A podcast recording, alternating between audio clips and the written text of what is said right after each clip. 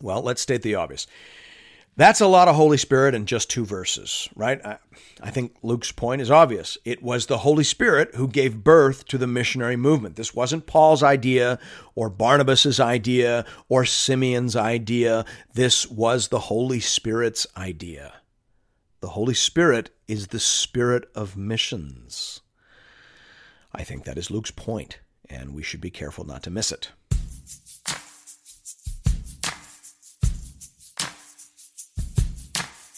Welcome to Into the Word with Paul Carter. I'm your host, Woody Woodland. The Holy Spirit is the spirit of mission. That's kind of the theme for the next several chapters in the book of Acts. The Holy Spirit is calling out people to go. The Holy Spirit is opening eyes, and the Holy Spirit is striking other people blind. He is all over this story, and he is clearly the person and power behind the remarkable growth and expansion of the early church. Here to tell us more about that is our Bible teacher at Into the Word, Pastor Paul Carter. Your word is a lamp unto my feet. Hope you have your Bible open in front of you today to Acts 13. The focus of this chapter is back up in Antioch. Chapter 12 brought us up to speed on events happening down in Jerusalem, and then also served to explain how the relief money got from Antioch down to Jerusalem, and then how John Mark got from Jerusalem up to Antioch. With all of that sorted out, we return now to the hub of the missionary movement. The church in Antioch seems to have had one foot in the Jewish world and one foot in the Gentile world, and as a result, it was ideally positioned to serve as a launching pad for the gospel into every tribe, tongue, and nation on planet Earth. Hear now the word of the Lord, beginning at verse 1. Now, there were in the church at Antioch prophets and teachers Barnabas, Simeon, who was called Niger, Lucius of Cyrene, Manaen, a lifelong friend of Herod the Tetrarch, and Saul. Now, as contemporary readers, we're probably very interested in understanding precisely how to differentiate those terms, prophets and teachers. But we won't be greatly helped by this passage. John Stott says here Luke explains neither how he understood the distinction between these ministries, nor whether all five men exercised both. Or, as some have suggested, the first three were prophets and the last two teachers. What he does tell us is their names. Closed quote. And I think that's true. The book of Acts probably does not supply enough content for us to precisely define and differentiate those terms. Obviously, they overlap to some extent, but we just can't and probably shouldn't say much more than that here. What we can say is that the church in Antioch had a plurality of leaders. And I think that's worth noticing. I'm not saying that we should call this an elders board, but I am saying that there wasn't just one leader shaping the church in his own image. There are five men mentioned here. And I think that is helpful for us to see. I think we should also notice the remarkable diversity of this leadership team. Barnabas was a Levite. Luke already told us that. Saul Paul was a Roman Jew. Simeon, who was called Niger, that word means black skinned, so he was obviously African of some kind. Lucius of Cyrene was also African. Uh, Roman Cyrenaica uh, was a province on the north coast of Africa in modern day Libya. Then we have Manaen, obviously some sort of childhood friend to Herod the Tetrarch. That's a very diverse group. They came from different races, different regions, and different social strata. I think that ought to be our major takeaway from this verse. Verse 2 says, While they were worshiping the Lord and fasting, the Holy Spirit said, Set apart for me Barnabas and Saul for the work to which I have called them. Then, after fasting and praying, they laid their hands on them and sent them off. Well, let's state the obvious. That's a lot of Holy Spirit in just two verses, right? I, I, think Luke's point is obvious. It was the Holy Spirit who gave birth to the missionary movement. This wasn't Paul's idea or Barnabas's idea or Simeon's idea. This was the Holy Spirit's idea. The Holy Spirit is the spirit of missions. I think that is Luke's point, and we should be careful not to miss it. I think Luke also means to say something here about how we discern the Spirit's will. I think we could cautiously say that when we are together as a plurality of Christian people in worship and spiritual discipline, we are more likely to perceive the movements and directions of the Holy Spirit. In his gospel and, and also in the Acts of the Apostle, Luke has a secondary interest in describing Christian piety. And I think we can be fairly confident in identifying this story as an example of that. Verse 4 So, being sent out by the Holy Spirit, they went down to Seleucia, and from there they sailed to Cyprus. When they arrived at Salamis, they proclaimed the word of God in the synagogues of the Jews, and they had John to assist them. When they had gone through the whole island, as far as Paphos, they came upon a certain magician, a Jewish false prophet named Bar Jesus. He was with the proconsul, Sergius Paulus, a man of intelligence, who summoned Barnabas and Saul and sought to hear the word of God. But Elymas the magician, for that is the meaning of his name, opposed them, seeking to turn the proconsul away from the faith. But Saul, who was also called Paul, filled with the Holy Spirit, looked intently at him and said, You son of the devil, you enemy of all righteousness, full of all deceit and villainy, will you not stop making crooked the straight paths of the Lord? And now behold, the hand of the Lord is upon you, and you will be blind and unable to see the sun for a time. Immediately mist and darkness fell upon him, and he went about seeking people to lead him by the hand. Then the proconsul believed when he saw what had occurred, for he was astonished at the teaching of the Lord. Now, it's tempting to use these stories to develop a sort of pattern or blueprint or model for effective Christian mission. But we should probably note that the Apostle Paul himself seems to have altered his strategy in his second and third journeys. The first time around, in this first journey, Paul seems to move very quickly from town to town. But in the second and third trips, he spends much more time in specific strategic urban centers. So I think some of what we are seeing here is Paul developing a strategy. And so we should probably hold off on any hard conclusions and applications until later in the book of Acts. For now, we can say this we can observe that Paul and Barnabas went where they had some local connections. Barnabas was from the island of Cyprus, and they began in the Jewish synagogues as well as preaching anywhere else they were given opportunity. We can also observe that the Lord supported their work with continuing signs and wonders. Hey, Pastor Paul, let me jump in here because what you said there is kind of the 900 pound gorilla in the room. The book of Acts does read like a supernatural book. As you said at the beginning, the Holy Spirit is all over this story. And so I guess the question I have and I imagine a number of our listeners would have as well, is the extent to which we should expect that kind of involvement in our mission work today. Was the involvement of the Holy Spirit in this generation foundational or was it normative?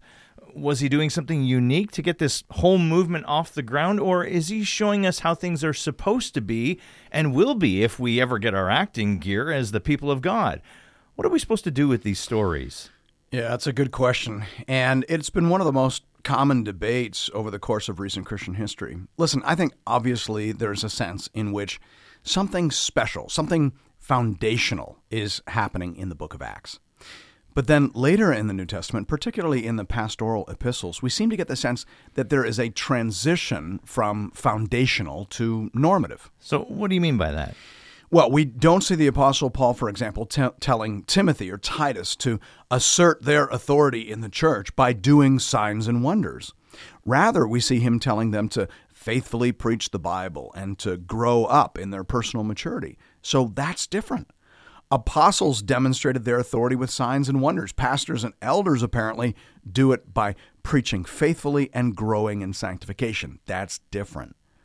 The book of Acts shows us the overlap of the ages, you might say, from foundational to normative. And so I think we do have to factor that reality in as we're working our way through the story. Some of what we're seeing is clearly foundational. Sometimes God is throwing up a flare to mark something off as a true work and an authoritative word. Yeah, I mean, you talked a couple episodes ago about how many of the miracles Peter did were really similar to the ones that Jesus did. Yeah, am- amazingly similar. So that was God saying, hey, the church is carrying on the ministry of Jesus. The apostles are the authorized spokespersons of Jesus. So there were these road flares marking this off as the path that leads to abundant and eternal life. But that doesn't mean I should be able to take a dead person by the hand and raise them up. Well, that's where this gets complicated, mm-hmm. right? In the Epistle of James, there's a, a definite sense that praying for healing is still supposed to be a part of the life and culture of the church.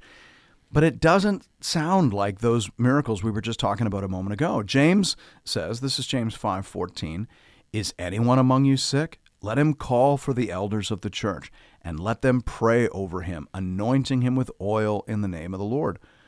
Okay, well, that sounds a little more institutional than me just grabbing a dead lady by the hand and saying, Tabitha, arise. That's not the same as someone taking my handkerchief and healing a lame man. This is the elders of the church getting together and praying and anointing with oil and calling out to God for mercy. So that, that's kind of the same, but also kind of different. So I guess I would say that we can and should still expect spiritual guidance, and we can and we should still expect acts of mercy and acts of healing. But they might come in more ordinary ways, and they might not come as frequently because the text does seem to suggest that part of the reason there was so much of this sort of activity and of such a spectacular nature is because of this sign function. These events did function to mark off the church as the new locus of God's saving power and presence. Like how you put flashing lights by an off ramp on the highway, but then maybe not for every mile of the road after that. You mark the start or the entrance in different ways than you do the road that follows. Okay, yeah, that makes sense. And I think it saves us from wondering what's wrong with my church. Why haven't dead people been coming back to life at our funerals? Yeah, you can get into trouble when you feel like this should be happening every day. It didn't even happen every day in the Bible. There are lots of really long gaps in the biblical storyline where people were just being faithful and obedient, and the kingdom of God was growing slowly and surely like a mustard seed. Yes, and I think that's a very helpful reminder for us. Let's jump back into the story now at verse 13. Now, Paul and his companions set sail from Paphos and came to Perga in Pamphylia. Let's just notice here that Luke is now referring to Saul as Paul. He told us in verse 9 of this chapter that Saul was also called Paul, and now he's making the switch. This has nothing to do with Paul's conversion. Paul was converted a long time ago. If it has to do with anything, it probably has to do with the fact that Paul is now pressing deeper into Gentile territory, and so Luke feels it appropriate now to refer to him by his Roman Gentile name. Paul, by the way, is his last name or family name, not his personal name. He was Mr. Paul, and he is abroad now in the Gentile world. Mr. Paul and his companions set sail from Paphos on the island of Cyprus and came to Perga in Pamphylia on the shores of Asia Minor. Verse 13 continues And John left them and returned to Jerusalem. But they went on from Perga and came to Antioch in Pisidia. Now, we aren't told why John Mark left them at this stage of the journey and returned back to Jerusalem. The most logical answer is that he got cold feet. Paul seemed to feel that his departure disqualified him from going on the next trip. So, from that, I think we can assume that he wasn't sick. He must have just lost his nerve. He was a young man and he was a, a rich man, and maybe he just wasn't ready for this kind of rigorous sacrificial ministry.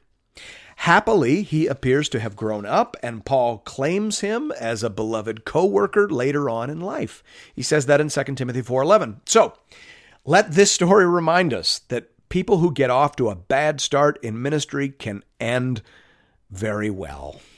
As a former dysfunctional youth pastor, I find that very encouraging. We should also point out that Antioch in Pisidia is not the same as the Antioch in Syria that sent out Barnabas and Paul in the first place. This Antioch is many, many miles to the north and to the west. The story continues in the second half of verse 14. And on the Sabbath day, they went into the synagogue and sat down. After the reading from the law and the prophets, the rulers of the synagogue sent a message to them, saying, Brothers, if you have any word of encouragement for the people, say it.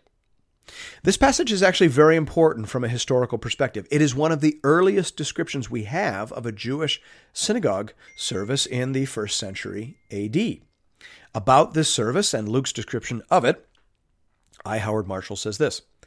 He says, after the opening prayers, not mentioned here, the central act was a reading from the law, i.e., the first five books of the Old Testament. This was followed by a lesson from the prophets. And then, if there was a competent person present, a sermon related to the lessons. Close quote. So obviously, Paul and Barnabas were both considered competent persons. And so the synagogue rulers invited them to bring the sermon. Verse 16. So Paul stood up and motioning with his hand said, Men of Israel, and you who fear God, listen. Now let me just say a quick word on that phrase, you who fear God.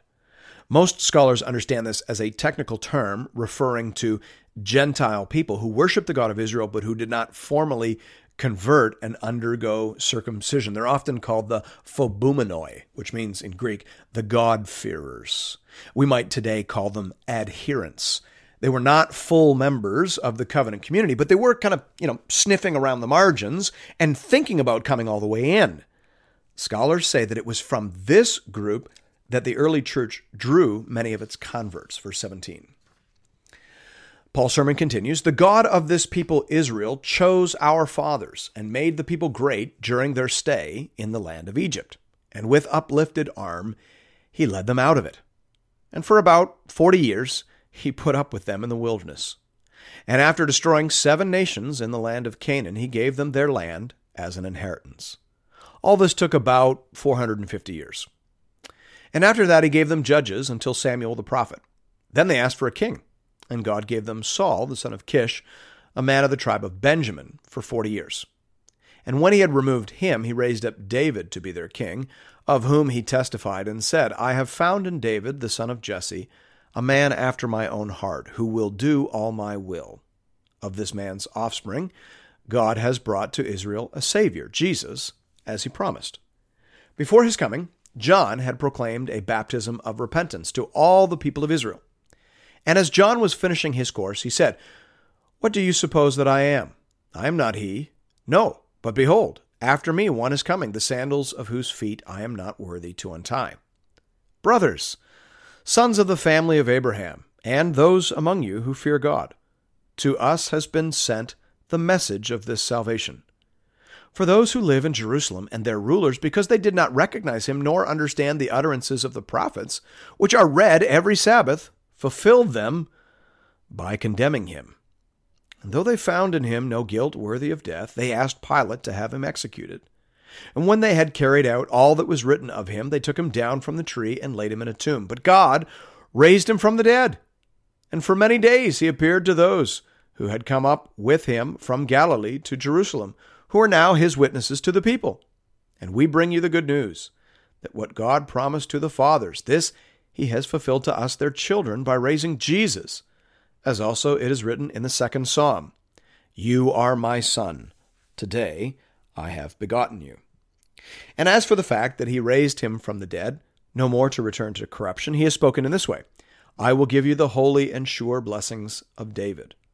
Therefore, he says also in another psalm, You will not let your Holy One see corruption. For David, after he had served the purpose of God in his own generation, fell asleep and was laid with his fathers and saw corruption.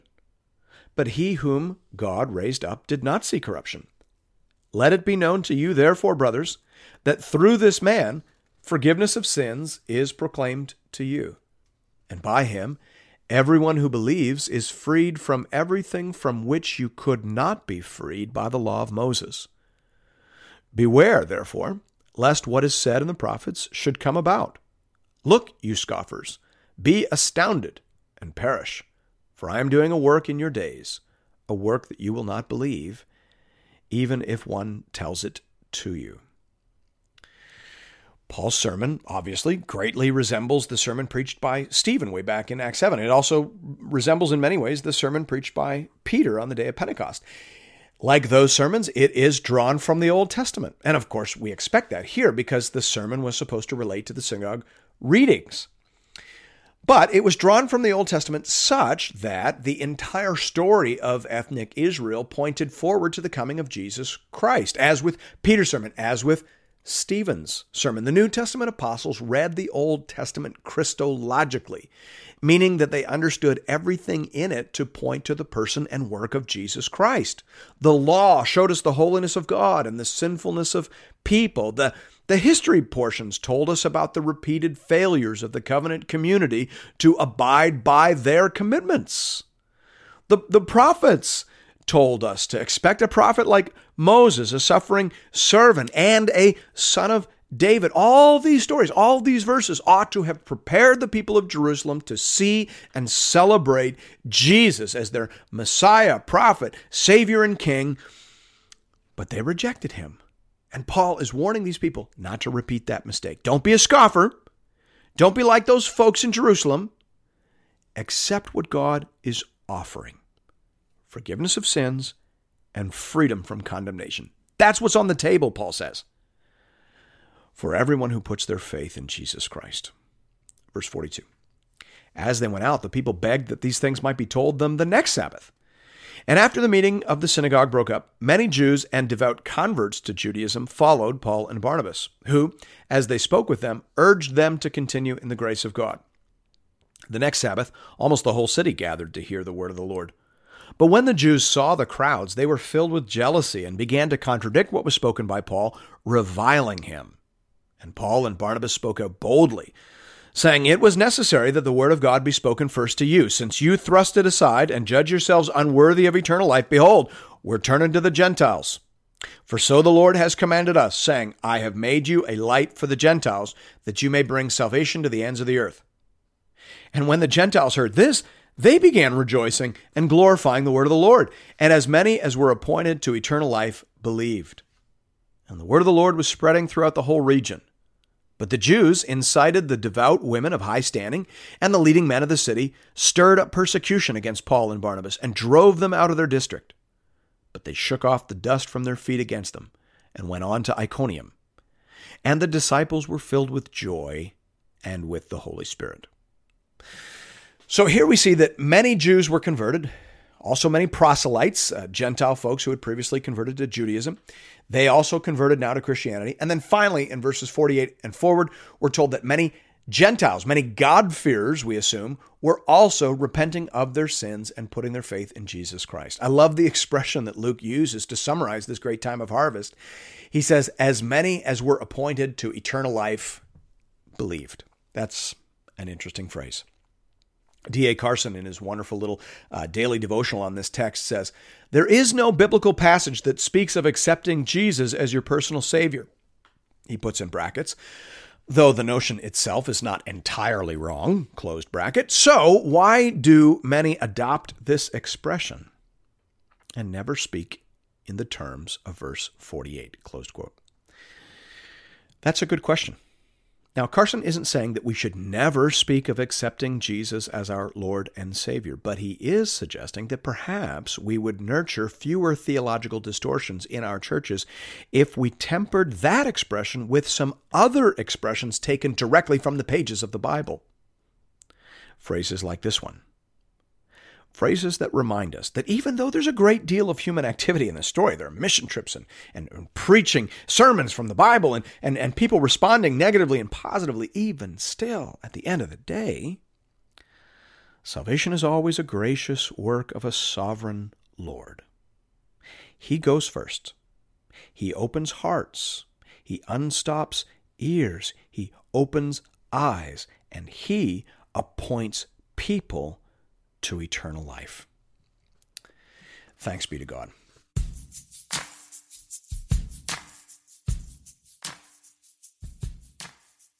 Pastor Paul, I want to go back to something you were talking about there near the end of the program audio. You said, citing verse 48, and as many as were appointed to eternal life believed.